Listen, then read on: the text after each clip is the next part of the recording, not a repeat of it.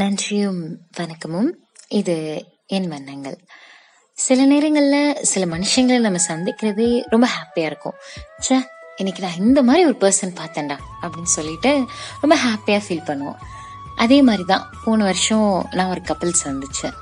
ஒரு அறுபது டு எழுபது வயசு இருக்கும் அவங்களுக்கு. அந்த ஹஸ்பண்ட் வந்துட்டு இன்ட்ரெஸ்டிங்காக தன்னோட ஒய்ஃபோட சாரிக்கு ப்ளவுஸ் மேட்சிங் தேடிட்டு இருந்தாரு. அது எனக்கு ரொம்ப ஆச்சரியமா இருந்தது ரொம்ப சந்தோஷமாவும் இருந்தது.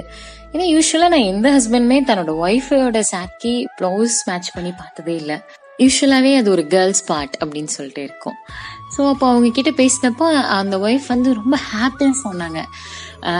நான் எங்கேயுமே சொல்லப்போனால் ஒரு தனியாக போய் காய்கறி கூட வாங்கினதில்ல எல்லாமே இவர் பண்ணிடுவாரு ப்ளஸ் தனியாகவும் என்னை எங்கேயுமே விட்டதே இல்லை அப்படின்னு சொல்லிட்டு அந்த ஹாப்பினஸ்ல அவங்க ஐஸே வந்து அவ்வளோ அழகாக க்ளோ ஆச்சு. அதே கண்களை போன வாரம் பார்க்க போயிருந்தேன். அன்னைக்கு எந்த கண்கள் வந்து மகிழ்ச்சியின் உச்சியில ரொம்ப சந்தோஷமா பிரதிபலிச்சதோ இன்னைக்கு அதே கண்கள் தேடினாலும் கிடைக்காது அப்படிங்கிற ஒரு தெரிஞ்ச ஒன்ன தேடிட்டு இருந்தது. முகத்துல பொட்டும் இழந்து பொலிவும் இழந்து வர்ணிக்க முடியாத சோகத்தோட இருந்தாங்க. ஒரு மாசத்துக்கு முன்னாடி தூங்கி போன அந்த அங்கிள் தூங்கியே போயிட்டாரு. அதுக்கப்புறம் இழவே இல்லை. எந்த விஷயங்கள்லாம் செஞ்சு அன்னைக்கு அவங்க ஒய்ஃபை இம்ப்ரெஸ் பண்ணாரோ அந்த எல்லா விஷயமுமே இன்னைக்கு அவங்கள தவிப்பில் உண்டாக்குது. அப்போதாங்க உணர்ந்தேன்.